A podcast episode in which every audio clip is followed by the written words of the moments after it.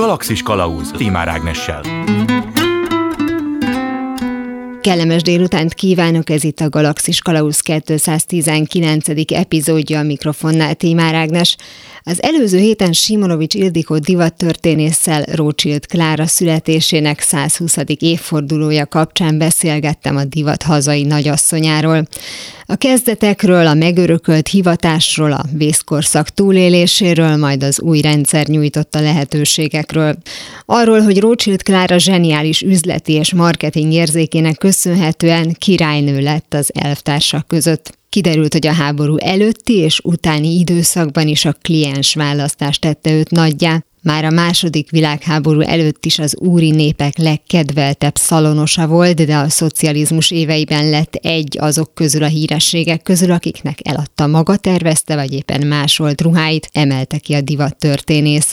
1976-ban bekövetkezett haláláig folytatta a munkáját az új rendszerben, szinte konkurencia nélkül, kiváltságos körülmények között. A beszélgetésben a Rothschild Klára tervezte menyasszonyi ruhákról is mesélt Simonovics Ildikó, valamint arról, milyen leendő női szerepeket rejthetnek az esküvői fotók. A megörökített női jogok átalakulása persze nem ment egyik napról a másikra, hogy kik és mi alapján válhattak az elmúlt évtizedekben a nőjogi mozgalmak példaképeivé, ezzel folytatjuk a témát, illetve kezdjük el a mai adást. Első megálló a vonalban Fedeles Ceferner Dóra, a Bölcsészettudományi Kutatóközpont Történettudományi Intézetének tudományos segédmunkatársa van velem. Szia! Szia! Rócsilt Klára, illetve a hozzá hasonló nőtípusok tekinthetők-e feminista példaképnek szerinted? Én azt gondolom, hogy Rócsilt Klára nem feltétlenül feminista példaképnek tekintető, de hogy mindenképpen, mivel hogy egy abszolút úttörő jellegű tevékenységet folytatott, egy női példaképnek tekinthető. Ez nekem mindig olyan problémás, és ezt a korábbiakban így ki is fejtettem, hogy női sikersztori, női példakép, tehát hogy mostanában ugye egyre többet halljuk azt, hogy különböző diátadókon vonjuk össze a, a különböző nemeket, hogy, hogy azok a, a tudások, amelyek egyetemlegesek, tehát amelyek nem nemhez köthetőek, ami mondjuk nem fizikumból adódik, és a többi, ott miért kellene különbséget tenni női és férfi között? Itt ebben az esetben szerinted miért fontos az, hogy kiemeljük, hogy nő női példaképről van szó. Tehát mondjuk Rócsit Klára miért ne lehetne a ma emberének egy férfinak akár példaképe, hiszen óriási sikert ért el. Szerintem abszolút mértékben lehet egy férfinak is a példaképe, és én itt most a feminista példakép és a női példakép közti különbséget abban az értelemben használom, hogy ő nem egy mozgalmi, egy nőmozgalmi ikon, uh-huh. tehát ebben az értelemben nem egy feminista ikon, aki mondjuk most a feminizmus harmadik vagy negyedik hullámán eltartunk, ugye ezen vitatkoznak maguk a kutatók is, az ennek a mozgalomnak az aktivistáinak a példaképe. Kellenek példaképek, ha most konkrétan a feminizmusnál maradunk, tehát akár mondjuk minden hullámban, minden korszakban, vagy legalábbis a kezdetekkor nem feltétlenül olyan, aki bele is állt mondjuk a mozgalomba, hogy te mondtad, hogy esetleg voltak konkrétan ilyen jellegű törekvései, de akire mondjuk ez az adott akkor még a kezdetekkor szubkultúra azt mondta, hogy ilyen akarok lenni, vagy ez képviseli majd a későbbi női egyenjogúságot. Tehát mindenképpen szükség van olyan alakok, alakokra, akikre fel lehet nézni? Attól függetlenül, hogy ennek a mozgalomnak melyik szakaszában tartunk. Ugye ez a 19. század végén induló mozgalom, hullámokként szoktuk megkülönböztetni a különböző szakaszait. Az első hullám az első világháború utáni évekig tartott, a második hullám a 60-as években kezdődött, a harmadik hulláma pedig a 90-es években, és ugye bizonyos szakértők különbség különbséget tesznek harmadik és negyedik hullám között. A negyedik hullám elméletileg a 2010-es évek elején indult, viszont én azt gondolom, hogy ebben a négy vagy három hullámban mindenképpen közös az, hogy kellenek olyan ikonok, akik igazából húzóerőként, illetve egy motiváló erőként hatnak, és ezáltal húzzák be a nőket. Ugye eleinte az első hullám idején ezeknek a nőknek a száma nagyon-nagyon alacsony volt, aztán ugye ez, ahogy a különböző technikai innovációk is a 20. század vége felé haladva, aztán a 21. században tágulnak ki, egyre szélesebb körülön állnak a rendelkezésre, ugye úgy válik ez a mozgalom egyre inkább mainstreamé. Egy pillanatra még visszakérdeznék erre a bizonyos vitára a tudósok között a harmadik és negyedik hullámról, uh-huh. hogy ez miért nem egyértelmű, hogy a kettő között valójában nem lehet megtalálni a határvonalat, aminek akár mondjuk a globalizáció lehet az oka, tehát hogy miért lehet ez ügyben vita? Én azt gondolom, hogy azért van vita, mert hogy ugye, ahogy mondtam, a harmadik hullám az az 1990-es évek elején kezdődik, és azok, akik megkülönböztetnek negyedik hullámot, azok azt állítják, hogy ez azért kezelendő egy elkülönített, lehatárolt időszakként, mivel hogy a különböző tömegkommunikációs eszközök, közösségi médiának a használata, ugye, hogyha visszagondolunk okos telefon, akkor a 2010-es évek elejétől kezdve fut fel, és ők azt állítják, akik külön negy, önálló negyedik hullám mellett érvelnek, hogy ez az az időszak tulajdonképpen, amikor a feminizmus már képes a nőknek a 99%-át elérni, és azoknak a problémáknak az összességét kezelni, illetve ezekre valamilyen módon reflektálni, amik a nőknek szinte valamennyi csoportját érintik. Ugye a 90-es évek elején ehhez képest azért még sokkal korlátozottabb volt ez a mozgalom, illetve a nők száma, akiket elért, az is sokkal korlátozottabb volt. És akik azt mondják, hogy ez a harmadik hullámnak a folytatása, mondjuk három per A, vagy ilyes nem tudom. Három és feledik hullám. Három és feledik hullám, hogy ennek az lehet az oka, hogy ugye az első, második, harmadik között hát egy vagy több generációnyi év telt el. Igen, és igen, igen. itt a harmadik és a negyedik között meg ugye lényegében csak 20 év van, tehát az még ugye egy emberöltőnek sem mondható. Uh-huh. Nyilván különbség az is, hogy eltelik egy másfél generációnyi, vagy akár több idő is az első és a második hullám között, viszont itt az is fontos, hogy a harmadik hullámban alapvetően azokra a problémákra reflektálnak, amiket az első, illetve a második hullámban nem igazán sikerült megoldani. Tehát, hogy ugye még az első hullámban az egyik legfontosabb dolog az az volt, hogy a nők szavazati jogot kapjanak, illetve hogy az oktatási jogaik, vagy a munka munkaerőpiacon való jogaik egyenlőek legyenek a férfiakéval, addig második hullám az olyan kérdéseket feszegetett, hogy a nőknek miért kell otthon maradniuk, miért nem valósíthatják meg magukat ugyanúgy a munkaerőpiacon, mint a férfiak, miért nem alkalmazzák őket ugyanazokon a pályákon, miért nem építhetnek karriert ugyanúgy, mint a férfiak. A harmadik hullám az felismerte azt, hogy attól függetlenül, hogy nagyon sok mindent az 1990 90-es évekre sikerült már elérniük a nőknek. Még mindig vannak olyan problémák, mint például, hogy csak egyet említsek, az üvegplafon, amit nem sikerült megoldani, vagy a családon belüli erőszak például, de hogy egy, egy nagyon sok mindent felsorolhatnánk. Ezeket a konkrétumokat nyilván minden alkalommal fel is kell sorolni, és tudni uh-huh. kell róla, hogy ilyen van, de egyébként akár mondjuk ennek a három és feledik vagy negyedik hullámnak lehet egy olyan törekvése is, hogy talán nem kell mindig kimondani azt, hogy női siker, női eredmény, mert hogy ezáltal tulajdonképpen még mindig bebetonozzuk azt, hogy van különbség, hogy valójában Igen. pont, hogy nem kell ráirányítani a figyelmet, hogy ezt az eredményt egy nő ért el, ezt egy ember ért el, pont.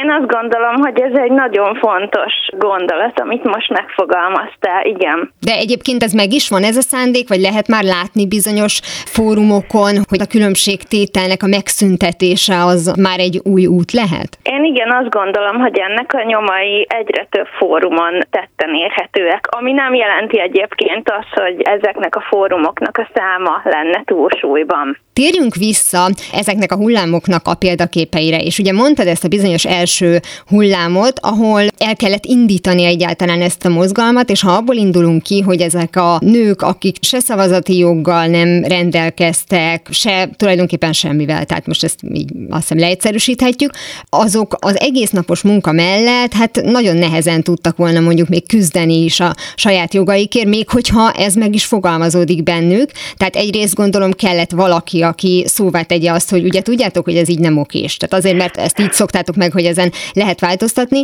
és hogy ilyenkor mi történt, hogy ebbe belefér az, hogy érkezik egy értelmi, gazdasági, mondjuk úgy, hogy mecénás, aki felhangosítja őket tulajdonképpen, és ő ilyen módon áll bele ebbe a mozgalomba, mert mondjuk anyagilag megteheti, és az ilyen segítség nélkül tulajdonképpen el sem indulhatott volna, vagy mindig alulról indult ez a kezdeményezés? Hát ugye azt azért látnunk kell, hogy azok a nők, akik mondjuk az 1800-as éveknek a második felébe az ipari forradalmak után napi tizen valahány órát mondjuk egy gyárban robotoltak, még hogyha mondjuk meg is fogalmazódott a fejében, nyilván megfogalmazódott, hogy ez nem jó, ő ugye úgy értelmezte, hogy az a bánásmód, amit vele szemben folytatnak, az még sokkal igazságtalanabb, mint amit a férfi munkásokkal szemben folytattak. Viszont odáig abszolút nem volt kapacitása ezeknek a nőknek, hogy eljussanak, hogy valamiféle alulról szerveződő mozgalmat hozzanak létre, és én azt gondolom, hogy még mondjuk a szociáldemokrata nőmozgalom esetében sem helytálló az,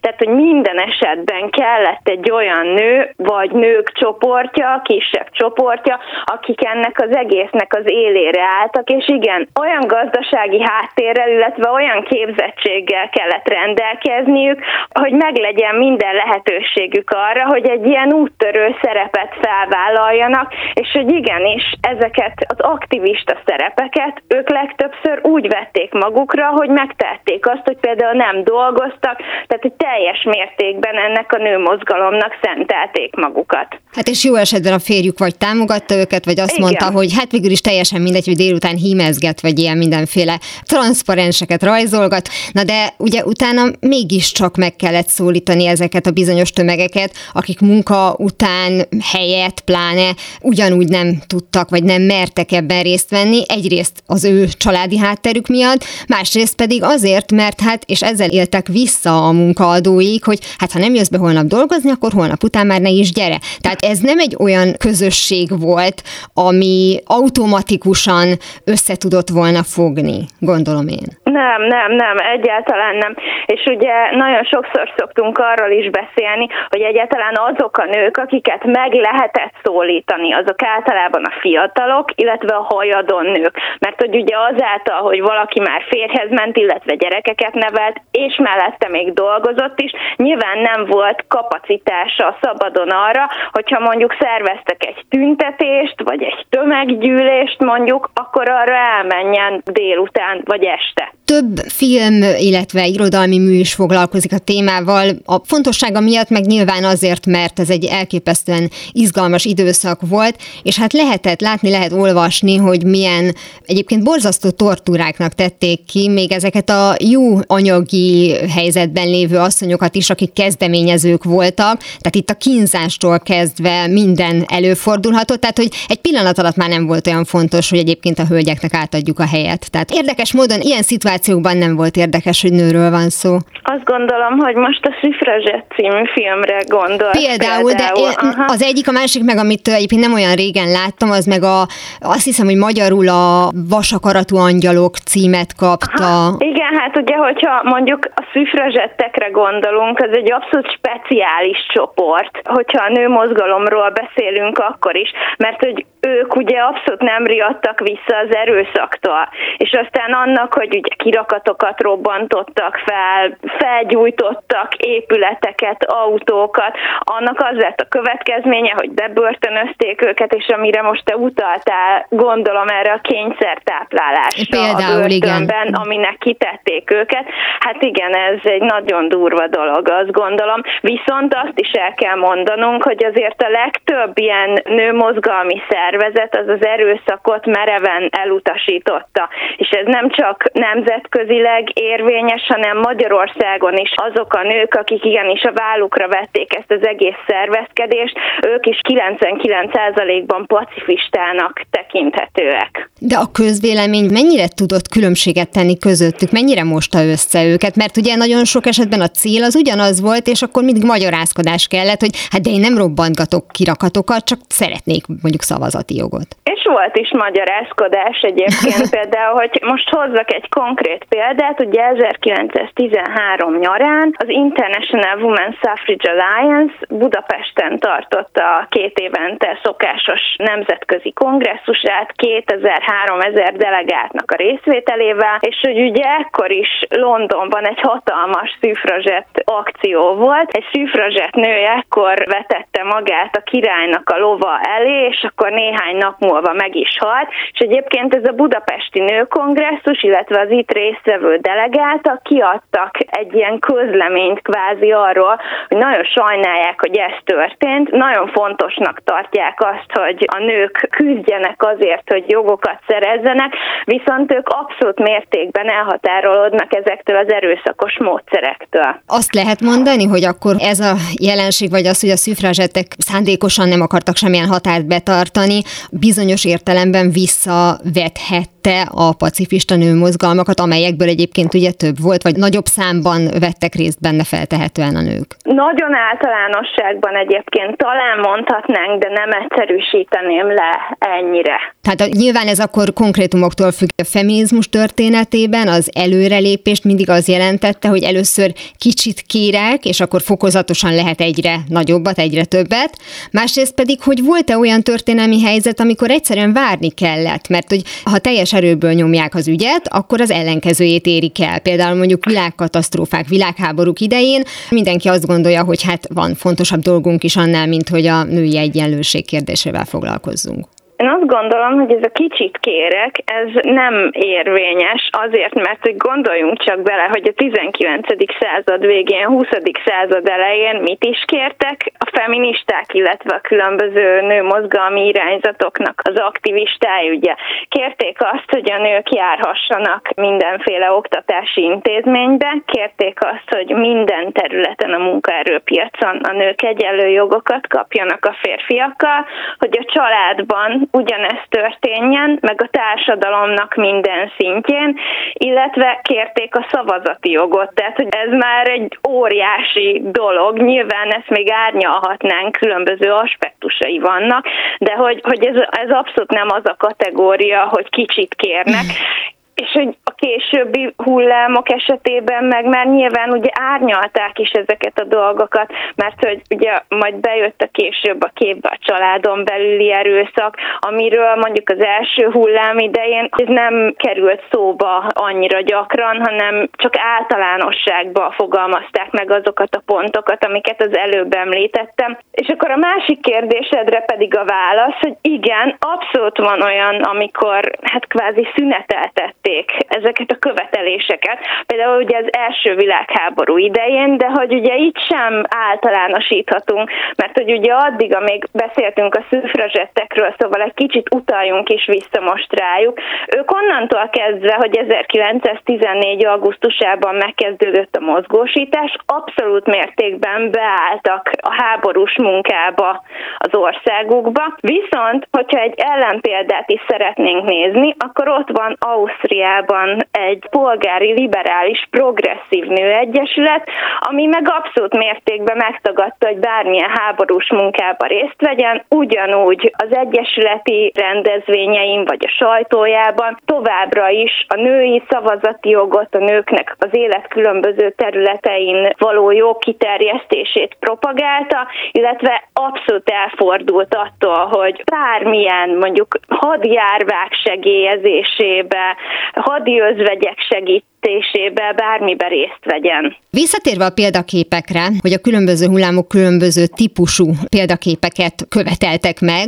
tudnál mondani konkrét példát, hogy az első vagy éppen a második hullámban, vagy akár a harmadikban milyen típusú emberek mögé szerettek volna, vagy tudtak felsorakozni a nők, és esetleg név szerint ki, és mit tett, hát akik ugye segítettek ebben? Hogyha az első hullámra gondolunk, és csak egy nevet szabad mondani, akkor én egy kicsit szeretnék haza Magyarországra beszélni, mert hogy akkor mindenféleképpen Schwimmer Rózsát említeném meg, aki egyébként nem csak a magyar nőmozgalom vonatkozásában számít ikonikusnak, hanem a nemzetközi nőmozgalom tekintetében is, hiszen abban is vezető szerepet játszott, és abszolút azt gondolom, hogy egy olyan személyiséggel rendelkezett, amivel a korszakban nagyon sok nőt tud tudott maga mögé állítani. Aztán, hogyha ugrunk tovább a második hullámra, akkor nagyon fontos szerintem, hogy megemlítsük Virginia Woolfot, aki egyébként a harmadik meg a negyedik hullámnak is én azt gondolom, hogy az egyik példaképe.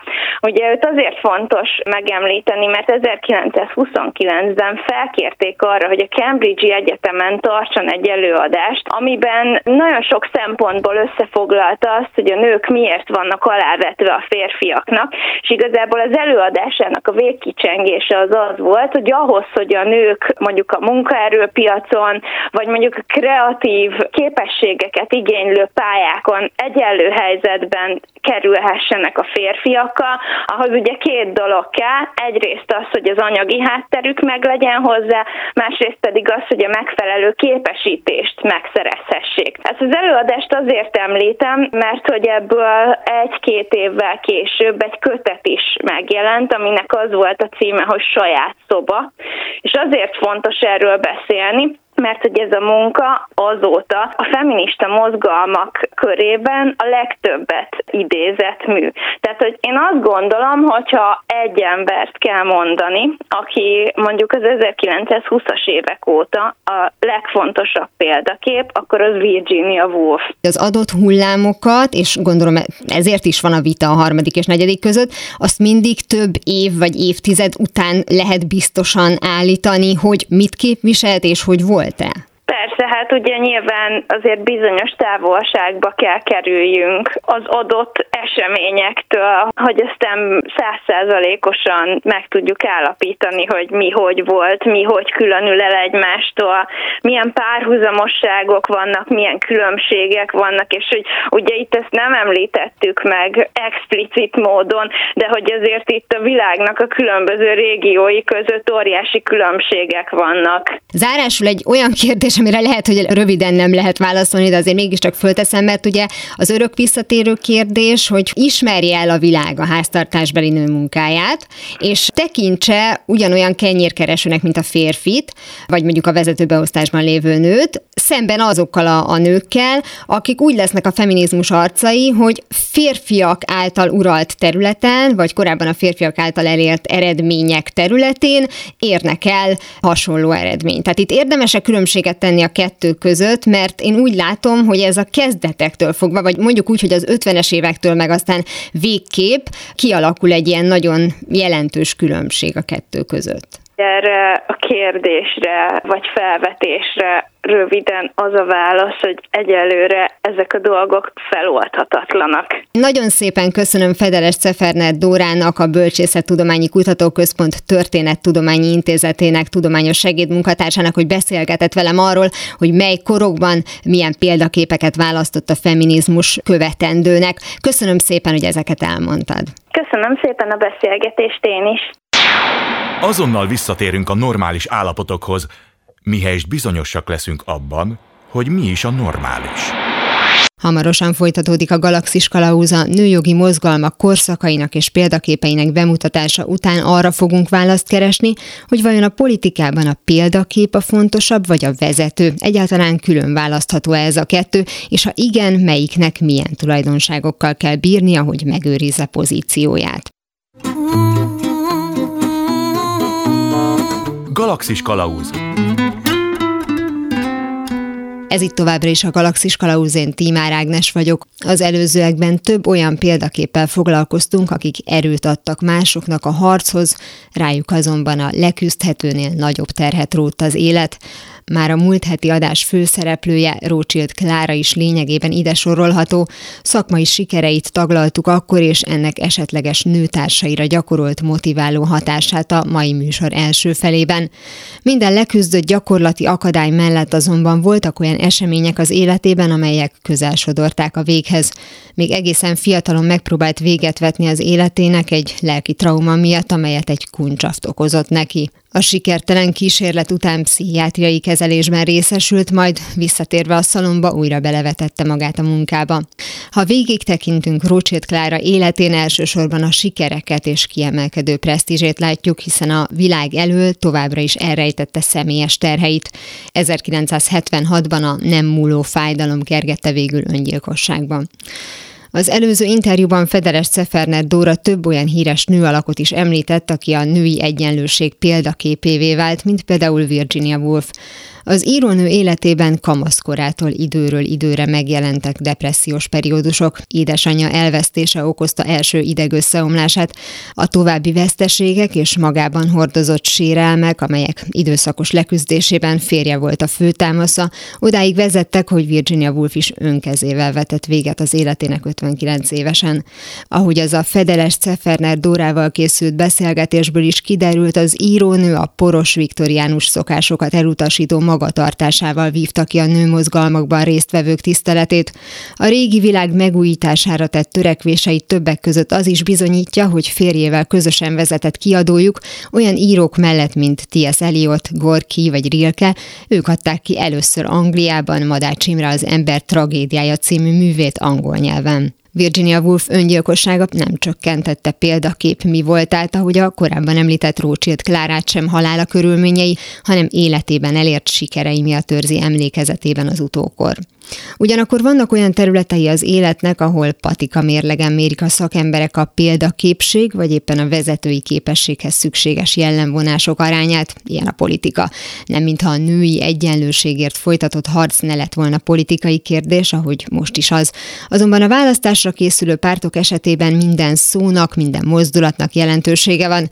Ez persze nem mindig szól a tartalomról. Néha a mondani való a két szó közötti némaságban, vagy egy elmaradt mozdulat kapcsolatban keresendő. Hogy milyen tényezőket kell figyelembe venni, erről beszélgetünk a folytatásban. Második megálló. A vonalban Nagy Attila Tibor politikai elemző van velem, jó napot kívánok! Jó napot kívánok! A politikai életben van különbség példakép és vezetők között a megítélése, a tőle elvárt nagyság szempontjából? A példakép és a vezetői szerep gyakran összekapcsolódik, tehát aki nagy vezető hírében áll, illetve ezt a hírnevet sikerül kialakítani, az gyakran példakép hírében is áll. Van különbség a között persze, hogy ez a példakép státusz mennyi ideig marad meg. Tehát a történelemnek, illetve a politikának az a tapasztalata, hogy minél nagyobb hatást tud kiváltani, akár szellemi értelemben, akár bizonyos cselekedetek révén az adott politikai vezető, annál inkább akár hosszabb távon is példaképű válhat sokaknak. A példakép és a vezető gyakran összekapcsolódhat olyan értelemben is, hogy aki például vezető, és mondjuk egy minél nagyobb közösségnek, például egy országnak a vezetője, minél tovább marad hatalmon, annál többeknek lehet a példaképe. Vagy pedig olyan olyan politikusról is beszélhetünk, aki mondjuk bizonyos izmusnak lett a képviselője, egyfajta szellemi irányzatnak. Például Ronald Reagan, egykori amerikai elnökre, vagy Margaret Thatcher, brit miniszterelnöknek gondolok, akik a neokonzervativizmus, neoliberalizmus képviselői voltak, az állam szerepének a visszaszorítása mellett érveltek, ugye az energiaválság bekövetkezte után, és ez a szemlélet évtizedeken át kitartott, még ma is vannak hatásai a politikai életben, bár azon vezetők, akik példaképünké tudnak válni, az nem azt jelenti, hogy vitatlan a tevékenységük, hogy ne lennének akár éles kritikusaik. Tehát vannak, akik példaképnek tekintik őket, de bizony akarnak jó néhányan, akik például meglehetősen kritikusan viszonyulnak az adott vezetőhöz. És itt ugye kérdés az is, hogy ez a bizonyos kritika, ahogy Thatcher esetében is ugye említette, már a miniszterelnöksége idején is megfogalmazódott, vagy mondjuk halad előre az idő, megváltoznak bizonyos szempontból az értékek, vagy több szempontból kezdik el vizsgálni a munkásságát az illetőnek,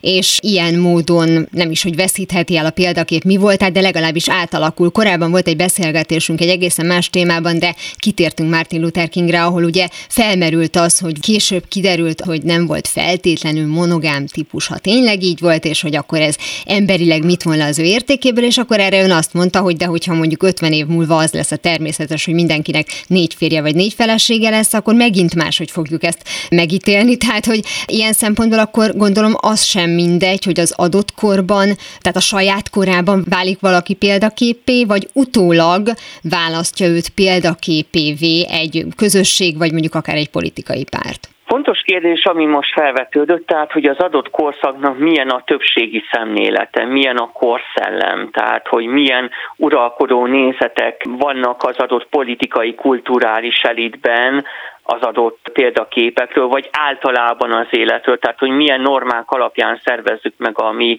életünket. Ugye ilyen a házasságnak a kérdése, a monogámia vagy a többnejűség, de hát ilyen az például, hogy hogyan viszonyulunk az antiszemitizmushoz. Tehát az antiszemitizmus a holokauszt előtt más jelentett, egy átatlanabbnak tűnő eszmerendszernek tűnt. A holokauszt után az antiszemitizmus megint más jelent. Tehát azokra az egykori közszereplőkre, akik mondjuk a holokauszt előtt voltak antiszemiták, vagy legalábbis kacérkodtak vele, például Richard Wagner, az ő korszaka még másként ítélte meg, mint a holokauszt után.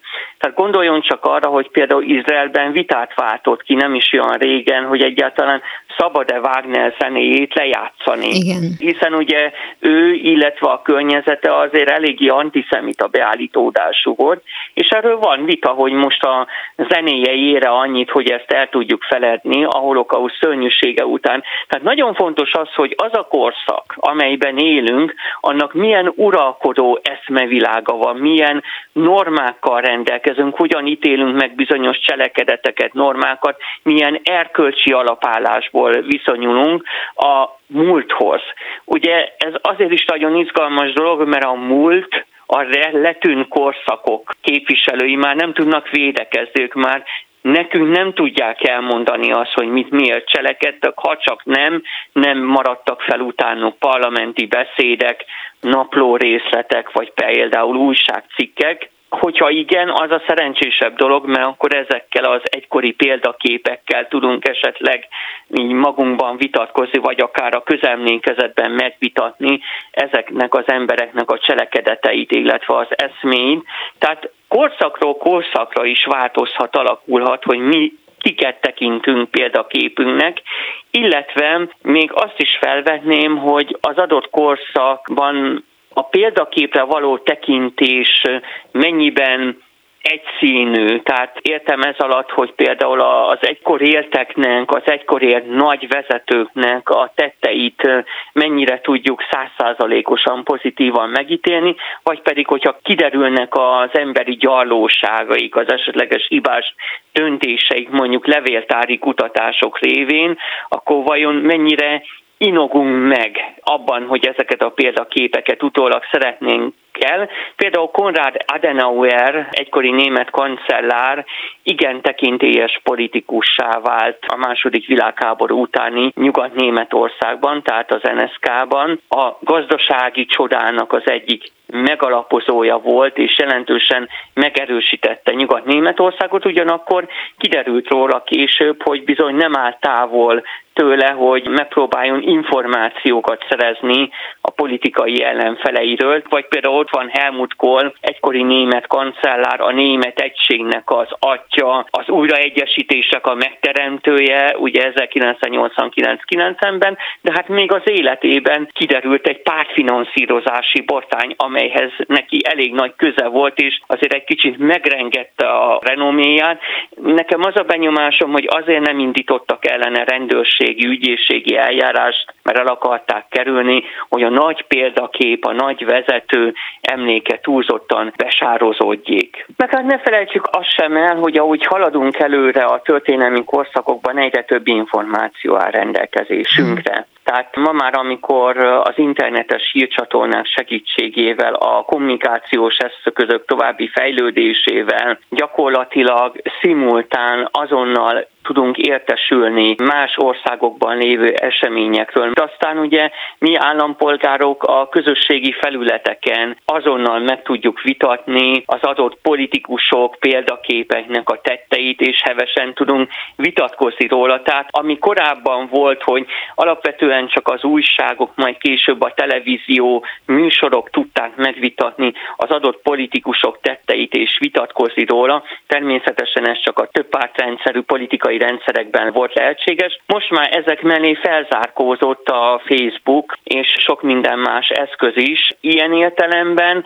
talán még nehezebb is példaképé válni, hiszen sokkal több a vitatkozási lehetőség, a diskurzusnak a felülete, mint mondjuk akár 30-40 évvel ezelőtt, nem beszélve mondjuk a 90-100 évvel ezelőtti Mm, lehetőségekről. Ugyanakkor én azt látom, hogy a mai erősen információ túlzsúfolt világunkban is van lehetőség arra, hogy egyes politikusok, egyéniségek kiemelkedjenek a masszából, és olyan vezetőké váljanak, akiket tömegek tudnak kísérni és bálványozni, tehát ez viszont nem szűnt meg. A mostani korunkban sem láthatjuk azt például a világban szerte, hogy egyes populistának nevezett vezetők, mint például Trump vagy Bolsonaro, a közösségi média világában is ki tudnak emelkedni, és sokan hát már-már istenként tekintenek, vagy tekintettek rájuk, és hát Magyarországon is látjuk, hogy például Orbán Viktor is képes volt arra, hogy sokakat tartósan magához láncoljon lelkileg, és el tudja élni, hogy felnézzenek rá, és én azt gondolom például a mostani magyar miniszterelnökről ebből a szempontból, hogy ha a kormányzása nem torkollik katasztrófában, akkor bizony még a kormányfői tisztségének megszűnése után is akadnak majd a magyar politikában, illetve a társadalomban olyanok, akik Orbán Viktorra példaképként tekintenek. Természetesen meg lesznek bőven olyanok is, akik viszont nagyon is átkozódva, vagy nagyon is kritikusan fogják értékelni az miniszterelnöki tevékenységét. Az említett három példa alapján ezt a példakép fogalmat kibővíthetjük olyan értelemben, ahogy ön is mondta, hogy ha valaki populista politizálást folytat, akkor egyszerűen nagyobb tömegeket tud megszólítani. Ráadásul ugye a közösségi média korábban még több emberhez jut el, még több ember beszélget uh-huh. róla. Tehát, hogy tulajdonképpen voltak hasonló kvalitásokkal rendelkező politikusok, vagy hasonlóan ellentmondásos politikusok akár 50 vagy 100 évvel ezelőtt is, de az adott korban hiába voltak akár ennyire populisták, nem feltétlenül keltették fel ennyi ember érdeklődését. Én inkább úgy fogalmaznék, hogy akkoriban még kevesebb információs csatornát rendelkezésre, mint manapság, de ugyanakkor például 70-80 évvel ezelőtt azért már voltak tömegújságok. Az 1930-as években már jócskán voltak filmhíradók, nem csak Magyarországon, hanem nyugaton is, tehát már akkor is jelentős erőforrások és lehetőségek álltak rendelkezésre a nagy népszerűségre törekvő politikusok számára, hogy nézeteiket sok-sok emberhez eljutassák, aztán ide kell vennünk a rádiót, aztán majd a főleg 1950-es, 60-as években elterjedt televíziót. Most az internet ezt a lehetőséget kiegészíti és interaktívabbá teszi, tehát ez alatt értem azt, hogy a példaképül kijelölt politikus, ha úgy gondolja, reagálhat az egyes kommentelőkre, vagy pedig az általa megbízott kommenthuszárok, illetve véleményharcosok is beleállnak ebbe a kommentvilágba, tehát ilyen értelemben válik oda-visszavaló csatolássá ez a politikai kommunikációs folyamat.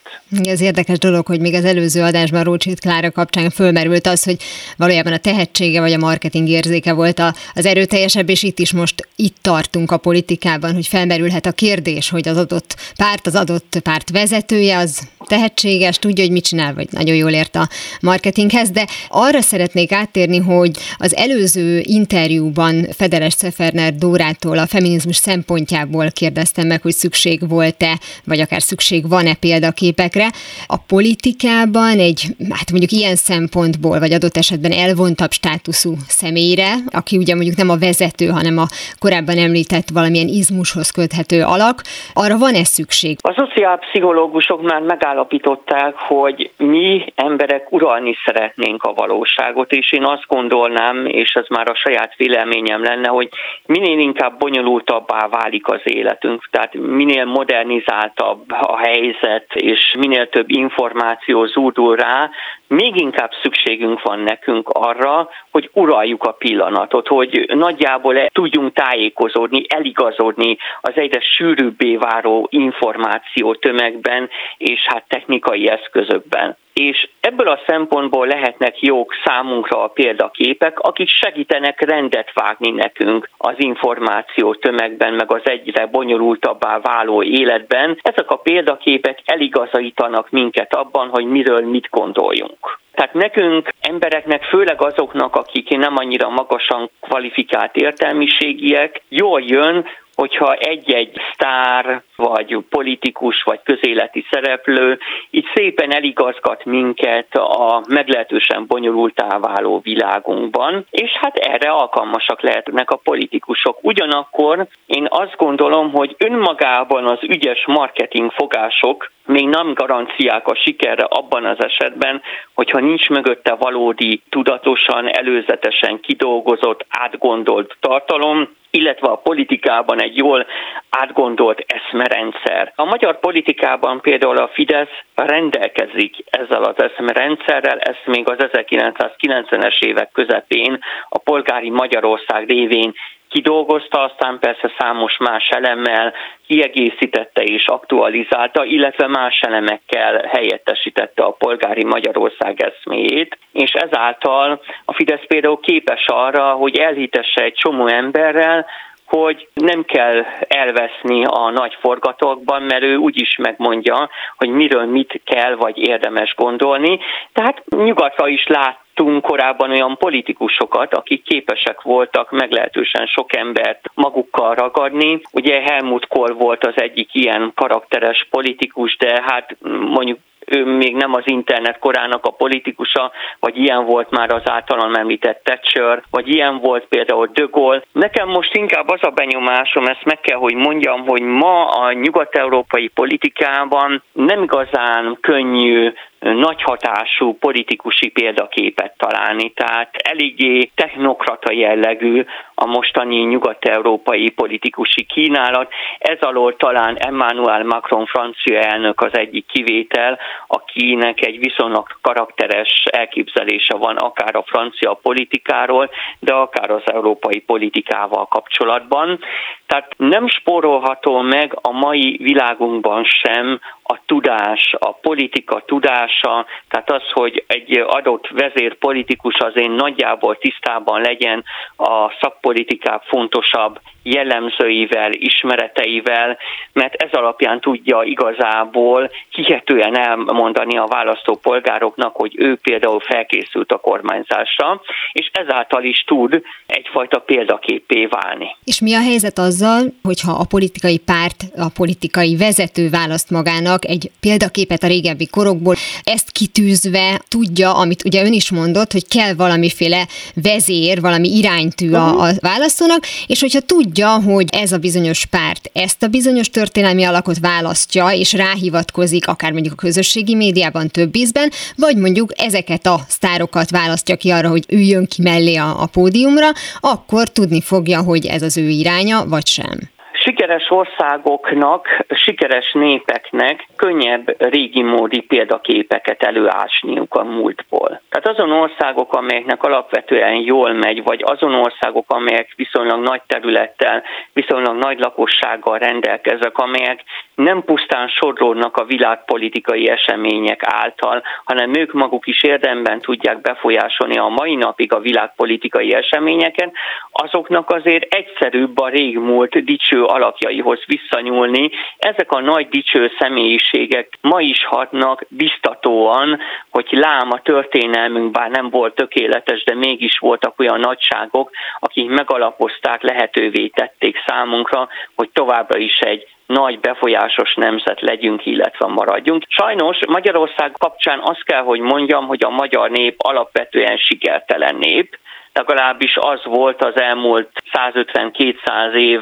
történelmének jelentős részében, sőt én azt gondolom, hogy Mátyás király 1490-es halála óta csupa kudarc érte a magyarságot, leszámítva néhány évtizedet. Azért hozom szóba, hogy a magyar nép alapvetően sikertelen volt, hiszen ez kihat a példaképeinkhez való hozzáállása, illetve hogy kiket mondunk példaképeknek. Ugye eléggé zavaros ezzel kapcsolatban a helyzetünk, erről akár talán külön műsort is érdemes volna készíteni, de így csak zárójelszerűen, ha megengedi például, hogy ott van az agyonsztárolt Kossuth Lajos, nem lehet gyakorlatilag olyan városba vagy faluba menni, ahol a szobrát ne látnánk, miközben ő nem vállalta a hősi halált a szabadságharc végén, hanem szépen elbújdokolt és mentette az írháját. Mm. Mégis őt tartjuk valamilyen, hát elég furcsa okból egyfajta hősnek és példaképnek, akire fel kell nézni. Vagy utalnék arra, hogy a magyar jobboldalnak a példaképei közé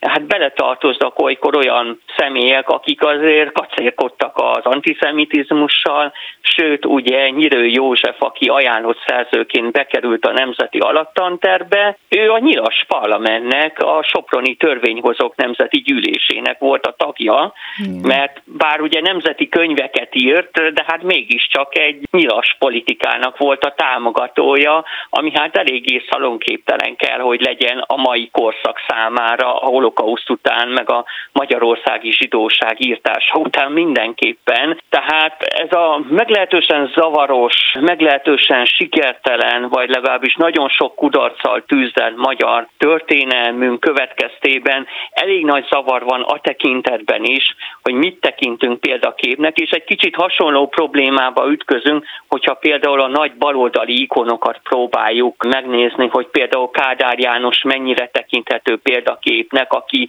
ideje alatt ugyan valóban fejlődött az ország, ugyanakkor a, az uralma elején azért számos embert kivégeztek, illetve elöldöztek az 56-os forradalom leverése után, és aztán sajnos lehetne folytatni a példákat bőven, tehát ugye a példaképhez való hozzáállásunkban nekünk magyaroknak elég sok problémánk van, igazából minél inkább közelebb kerülünk a mához, annál hevesebb viták vannak egy-egy példakép vagy egykori vezető megítélése körül. Elég csak annyit mondanom, hogy Horti Miklós és a mai napig is meglehetősen heves indulatok és érzelmek tudnak előcsapni az ő megítélése kapcsán. 42. Mihez tudjátok, hogy mi a kérdés, érteni fogjátok a választ is. Nagy Attila Tibor politikai elemzővel a jövő héten folytatjuk a beszélgetést, és többek között arra fogunk kitérni, hogy miért nincs bocsánat a politikában, illetve milyen elbírálás alá kerülnek az egykori és a kortárs példaképek. Már ennyi volt a Galaxis Kalauz, jövő héten ugyanekkor találkozunk, hamarosan archívumunkból visszahallgathatják a mai adást is, valamint most már podcast formában is elérhető a műsor. A rádió és a Galaxis Kalauz Facebook oldalán további érdekességeket találnak, illetve ha még nem tették, iratkozzanak fel YouTube csatornánkra. Köszöni a figyelmüket a szerkesztő műsorvezető Tímár Ágnes. Viszont hallásra! Viszlát, és kösz a halakat! Ez volt a Galaxis Kalauz. Timár Ágnes műsorát hallották.